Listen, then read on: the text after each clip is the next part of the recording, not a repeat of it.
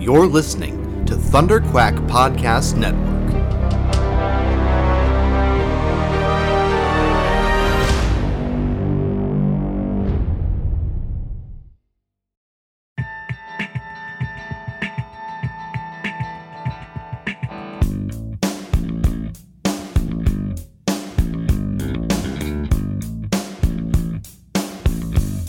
You're listening to the Pullbox Podcast, the international graphic novel book club. Here are your hosts, Kurtis Finley and Michael Cohen. Welcome back to another episode of the Pullbox Podcast. I'm your host, Kurtis Findley, and with me on this episode, we have a very special guest. His name is Sean Karemaker, and he just released his very first graphic novel called The Ghosts We Know. Welcome to the show, Sean. Thanks for being here. Hi there, how's it going? I'm doing well, and uh, um, really enjoyed your book. Um, for those of you who have never heard of this book before, um, it is it's sort of a collection of of thoughts and stories from that you've collected over your lifetime, right? Um, put put to picture as well, and and uh, and yeah, and, and produced in a really nice looking package.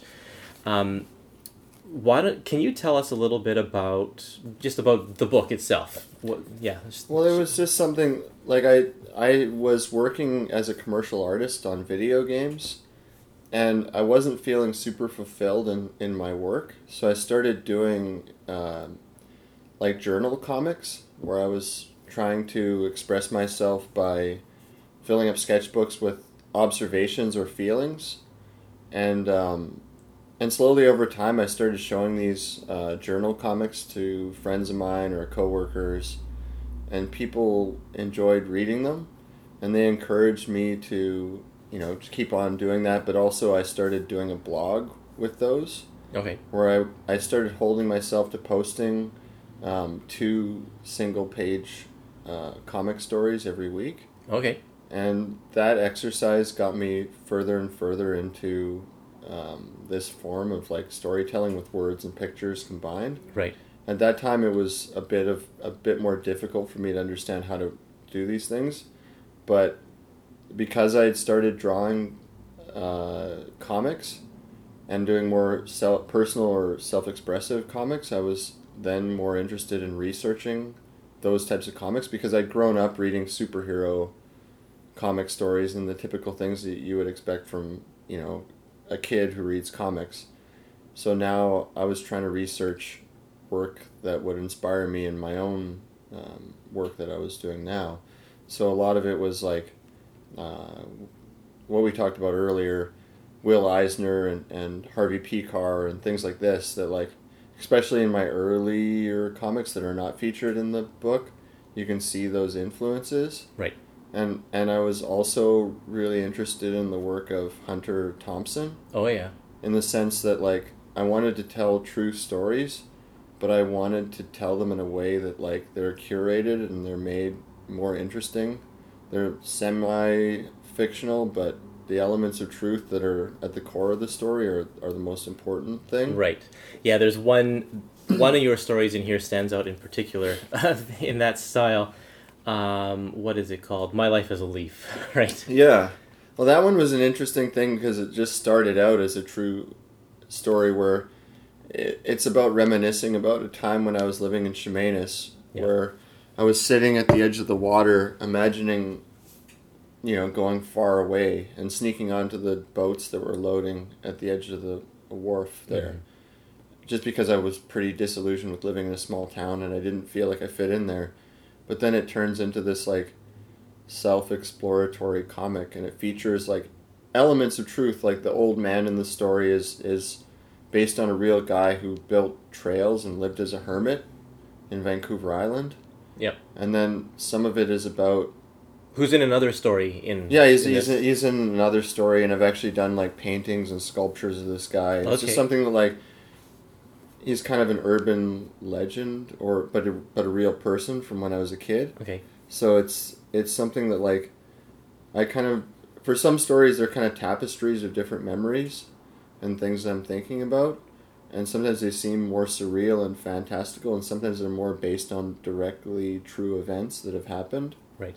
um, but even within that story even though it seems like you know it's way out there as far as like you know an implausible story it has it's anchored by like little moments of, of truth It is, yes. Yeah. uh, and that's kind of that's kind of what I feel is important with my comics. Initially, I was I was trying to do um, like direct, you know, just out, outright fictional stories, but I just found that like I wasn't very good at it, or they just didn't seem like they didn't have any kind of an emotional uh, connection for me. So Right. I always try to have elements of truth in, in the stories. Um, let's uh, let's back up a little bit and talk about where you who you are and where you came from. Um, you there are a lot of stories in your book about your childhood, growing up like in the '90s in Crofton, Yeah. and uh, is that where you were born? Yeah, well, that's the first place where I lived. Like, um, my parents got a plot of land out near Crofton in an undeveloped subdivision. Uh, and when I was a young kid, we were building the house down there, and there weren't a lot of families living down there. Okay. I think I already had tendencies towards being introverted, but living out in the woods, you know, kind of away from everything. There was no stores or anything within walkable distance. It was kind of um, important to me getting into art. Yeah. I turned my closet into a little studio and I started drawing my own comics and and basically like, you know, building board games, doing comics, like working on art all the time. My parents were pretty encouraging that I do that. And so I just went full out and that was pretty much all I did when I was a kid. Hmm. And and uh and I think that like there's a lot of scenes of the forests and and and scenes based in nature because of that Yeah. in my comic and I think it's like it, it's a huge influence on my work. And I I think also like growing up in a small town made you know the people there some of the you know kind of redneck people and things like that they further added to that sense of alienation that that this book features Yes. Yeah. Um, tell us a little bit about um, you. In a lot of your stories, when you're a child, you portray yourself as a bird. It was kind of a joke, really. Like I, I started drawing myself like that because I remember I used to wear. I had I had grown really tall when I was a kid. Like when I was in, in like maybe grade seven or something like that. I'd grown to almost six feet tall. Mm-hmm. So I had hand me down pants that were quite short on my legs, and my and I would have like you know a bit of space between the bottom of my pants and my um, yeah, and your and ankle. my, yeah. and my ankles and and remember the kids would call me chicken legs oh no. and I remember I just sort of like um, I remember that bothering me or feeling self conscious about it hmm and I, and I think that like I would walk with a slouch and I had a lot I was like a pretty nervous kid and I think that I wanted to make myself into this bird character because of that but also when I when I started drawing myself that way I was thinking in terms of like um, taking the ideas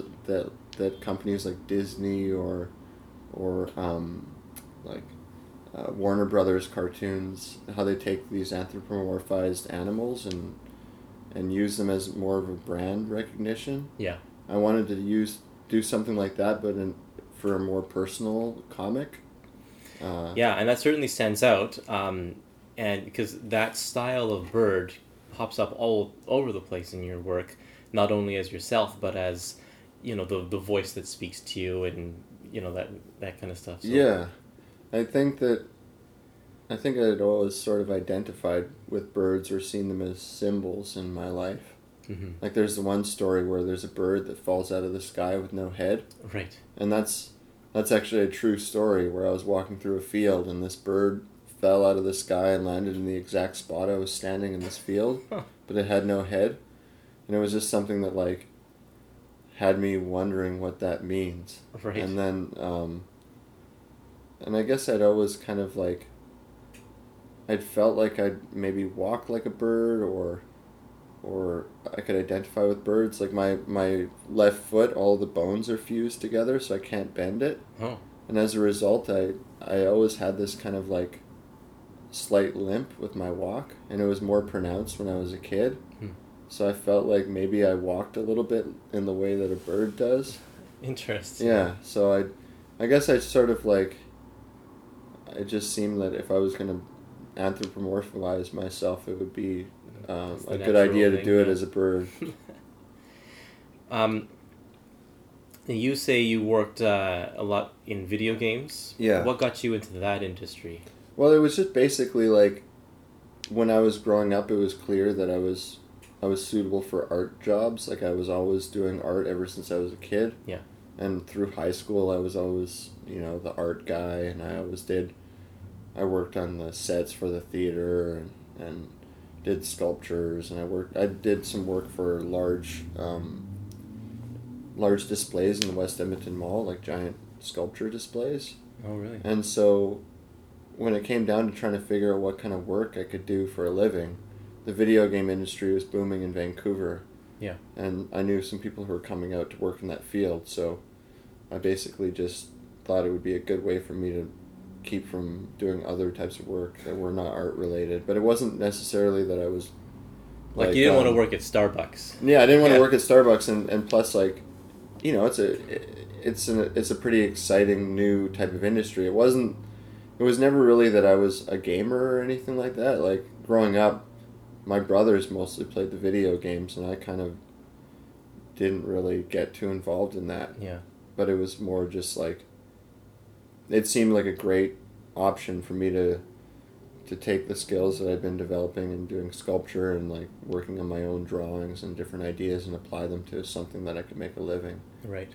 So, what did you do? What What was your role in in, um, in the video game industry? Now over the years I've done like everything from 3D modeling to um, mo- uh, texture art and concept art and special effects and and uh, and um, all all all sorts of different things related to the art side of games. Hmm. and now you're trying to uh, to get out of that industry and step more full time into your art. Yeah, like now that I've started working on comics, it's a pretty all engrossing type of thing. Mm-hmm. Like I'm planning to try to make my next book within a year or so. Um, and so it's just a matter of like how am I going to find the time to do this Right. if I'm doing all sorts of other things. So I've got a, a job where I'm going to be working three days a week and then devoting the other days towards making the comic. In an ideal world, I would just be working on the comic, but it's hard to make a living doing uh, yeah. autobiographical comics. well, especially here in Vancouver. totally. Yeah. Um, in one of your stories, you mentioned that you have been kind of self-publishing comics since you were ten. Yeah, like I mean, I took I took a bit of a um, a break when I got started working in commercial art, just because I I sort of you know when I was getting started, I felt uncomfortable in it. Plus, I was trying to move up the ladder and you know fit into this awkward system. Yeah. So I kind of put it aside, seeing it as kind of an impractical thing. Um, I'd drawn comics all the way through my childhood into being a young teenager. Yeah. But then when you get to be a young teenager, you realize that like girls don't think that comics are cool. Nobody really thinks that comics are cool, and there's there's like not a strong future in it. You know, that's kind of the perception that society has.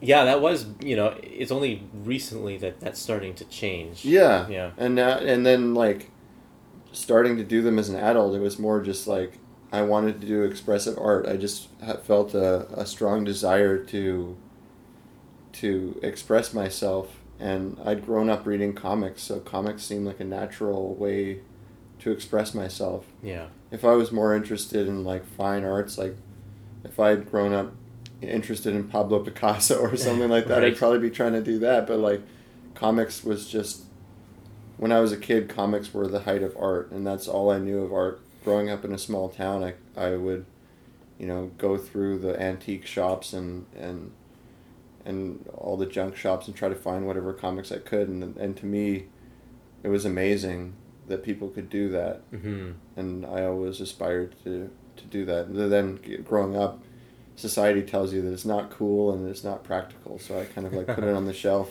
until I got older. Yeah. Um, so your the art in here is so unlike your typical comic style art. It leans more to the fine art side of of the comics world for sure. Mm-hmm. Uh, tell us a little bit about the, your style um, and your medium and, and the process you go because uh, um, you have a very unique way of of creating your stories. Yeah, well, what I do is I I started working on large scrolls, where the original artwork for the book is done as these like big panoramics or vertical scrolls. And how big are we talking? Like some are like thirty feet long. Wow. So, like initially, I got interested to do this type of thing because I was, um, I found Will Eisner's work, and I found it like, you know, only four or five years ago, I discovered his like big open compositions where Mhm. he, he'll work with all of the elements within the page to guide the reader around the page, and I'd never seen that before. Yeah. So it was pretty revolutionary in my mind, even though people have been well aware of his work since the 1940s. Uh, but he wasn't doing that style in the 40s. Um, no, in the 70s more so. Yeah. But like some of the splash pages of the Spirit were Yeah. pretty uh, incredible too. So when I saw that, I was like, how the hell did I never see this? And and and I I don't think that my work really looks like that too much, but more just this idea that you don't need to use panel borders was like a Yeah. was a was a real revolution in my mind, and then and then slowly um, I eliminated all the panel borders from my comics, and then over time I I started trying to design the two page spreads so that it was one piece of art, and then eventually I started seeing the story as one big thing Wow. so that I could do all of the art as one large piece of paper and then split it up for a book. But then it was also because when I started self publishing my comics, I started getting a lot of art shows. So I wanted to have original art that looked really interesting to hang on a gallery wall. Yeah, I uh, contacted your publisher because I wanted to get a different book for review, Mhm. and then they sent me this one as Mhm. well. Mhm. Um, probably because they saw that my mailing address was in Vancouver. That's what I'm assuming. So, uh, and then I started following you on Facebook and found out about your show Yeah. in Chinatown, your book launch. So we, my, my wife and I went, Mhm. and it was just amazing to see.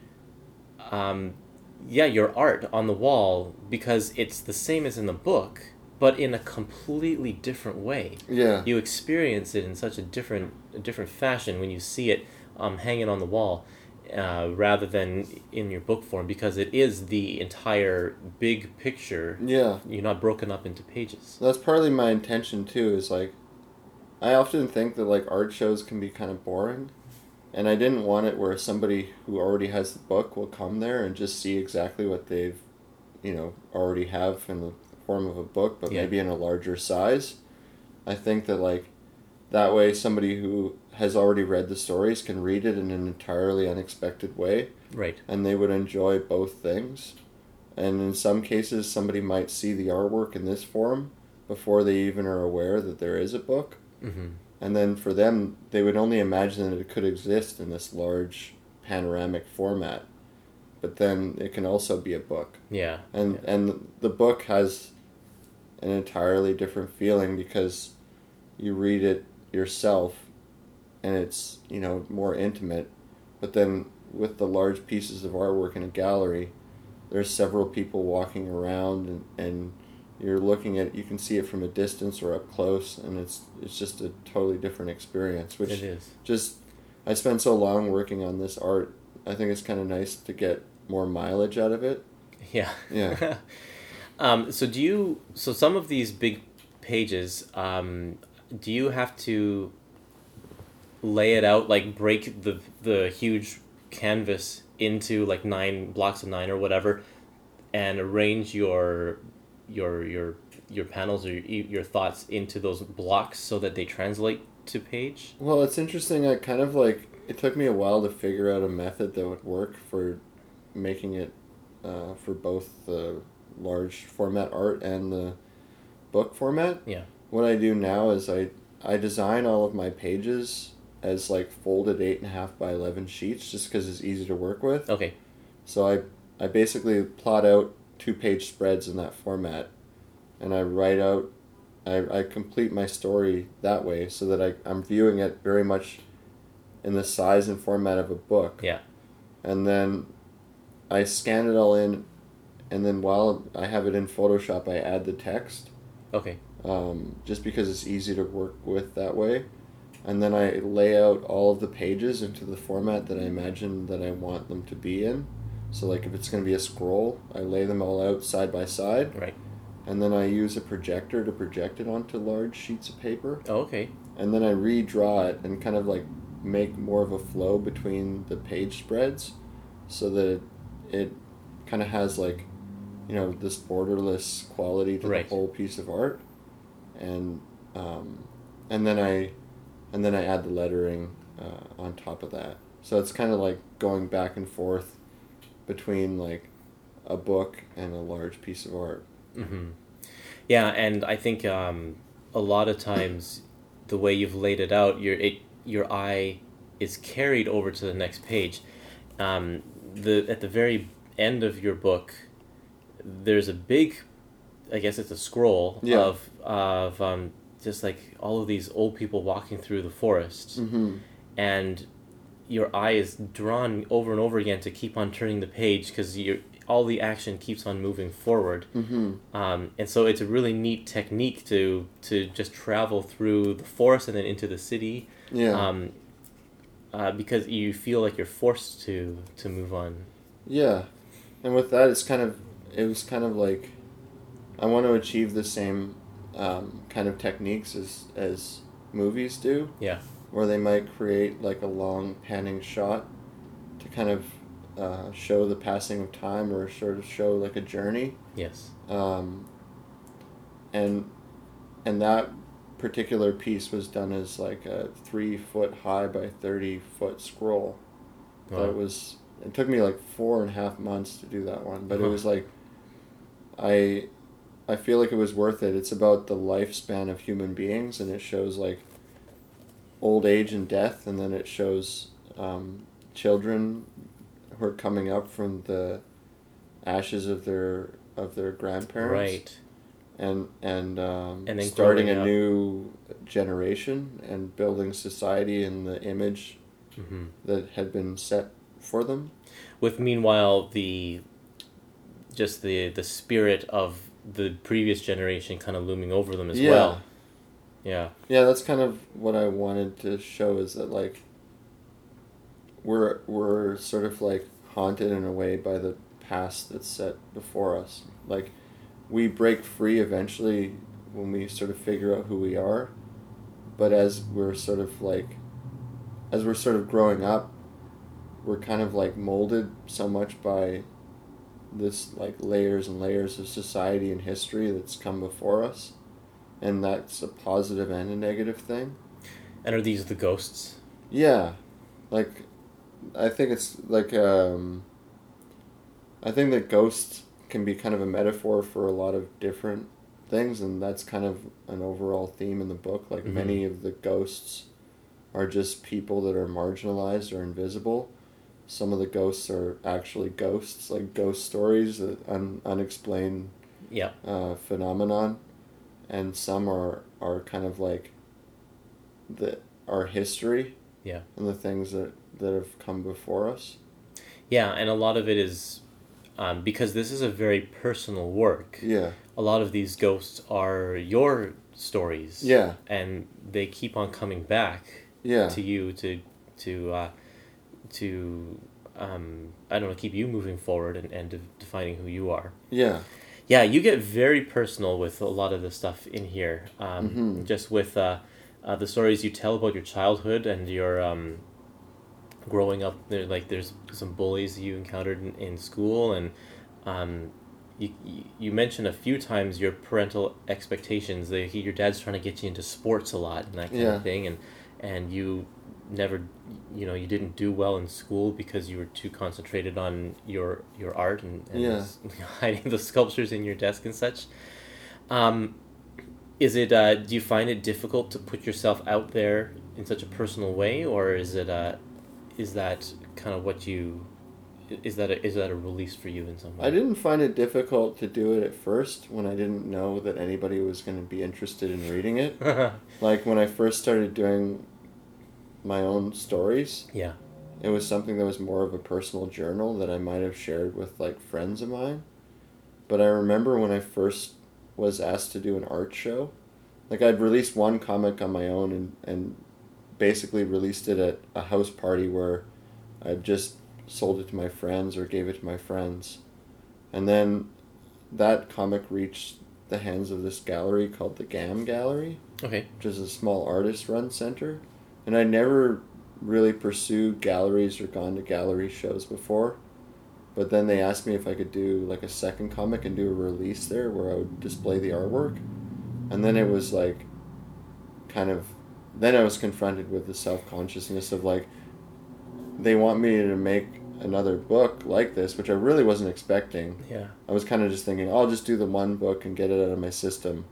Then they were like, oh, when are you doing your next book? Can we do this art show? And then I was like, you know, th- there's going to be fine art people there, which I feel probably are kind of alienating. And I'm going to be showing personal stories in a comic book style. I thought that people were going to think I was a little bit ridiculous. Hmm. And I remember when I did the opening for that show, I, I got really drunk because I felt really uncomfortable. and it was fine. Everybody was really nice, and, and people have been really receptive. And like, I find that by putting these personal stories out there, I find that I relate to people more than than finding myself alienated. hmm Like people will often say like, "Oh, you know, I've had a similar experience," or, you know, this story I found it really touching, or something like that. And that's totally true. I think um, because there's a good variety of stories told here of you know childhood and adult stories. Um, I know I've definitely related to some of them too, and um, I think in particular because a lot of it takes place in Vancouver. Mm-hmm. Um, you're pulling out uh, places and names and thing and things that I identify with as well, and that I Mhm. have connections with too. So it's neat to to get that kind of tone and feeling. Are the uh, are the stories in this book arranged in the order that you created them? No. Um, basically, the way that I constructed the book was a lot of these stories were originally released in the form of like self-published comic, uh, comic book magazines, and they all were kind of like relevant to each other because they're all autobiographical. Um, but I uh, later on when I was asked to put this book together, I started like rearranging these stories and um, and like putting it more towards a structure and trying to create a flow. So I added more content that I wanted to kind of bridge between these stories and kind of tie it all together Okay. to make it so that it wasn't just like a um, a typical like collected volume, but more more like a somewhere between a collected volume and a graphic novel. Yeah.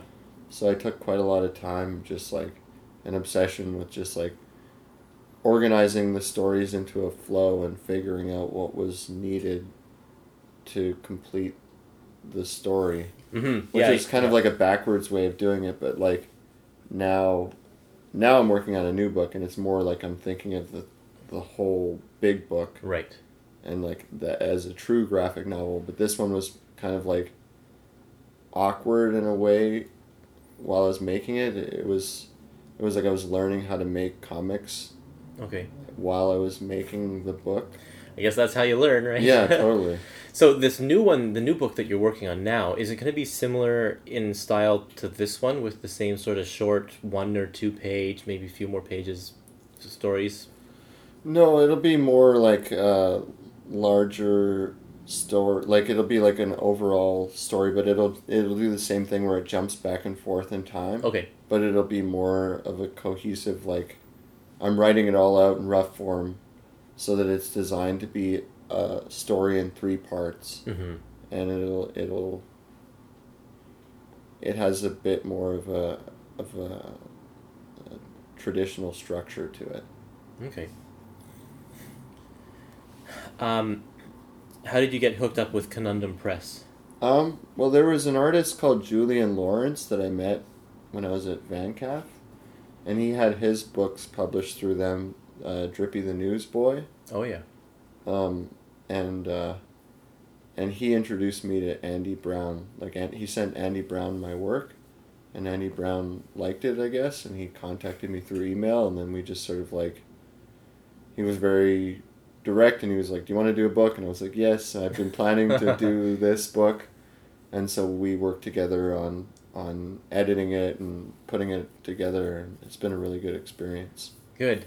I think I can't think of a better publisher suited for your style. Yeah. It, it works so well with their catalog of books. Definitely. Yeah. Uh, well, that's really neat to see. I am very excited for your future. I think Mhm. that it's going to be a very interesting one for you. You'll definitely uh, uh, have my attention when, when you publish some more Cool. books for sure. Yeah, really, really neat. So I, yeah, I encourage anybody listening to check out this book, "The Ghosts We Know," by Sean Karemaker, and uh, uh, yeah, you can order it on Amazon or anywhere. Basically, get your comic book store to, to bring in a few copies because it's uh, especially if you are a little bit more into the memoir style or something a little bit more introspective or existential. Like this is, uh, this will be right up your alley. Um, yeah, it's a it's definitely far back from the superhero genre, but that's that's what that's what's so great about comics is that it's so wide in variety. Yeah. Um, thank you, Sean, for for uh, talking with me today. Thank and, you so much. and we appreciate it. Yeah, all the best with the future. Yeah, I'll do my best.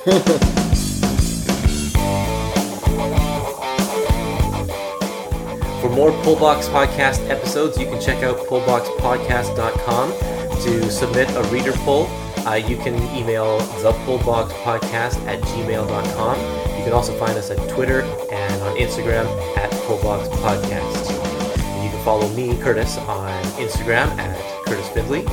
And you can follow me on Twitter and Instagram at Arkwulf, A R K W U L F. You can you can also find all of our other great podcasts over at thunderquack.com, and uh, uh, that's the home of the Thunderquack Podcast Network, of which we are proudly a part.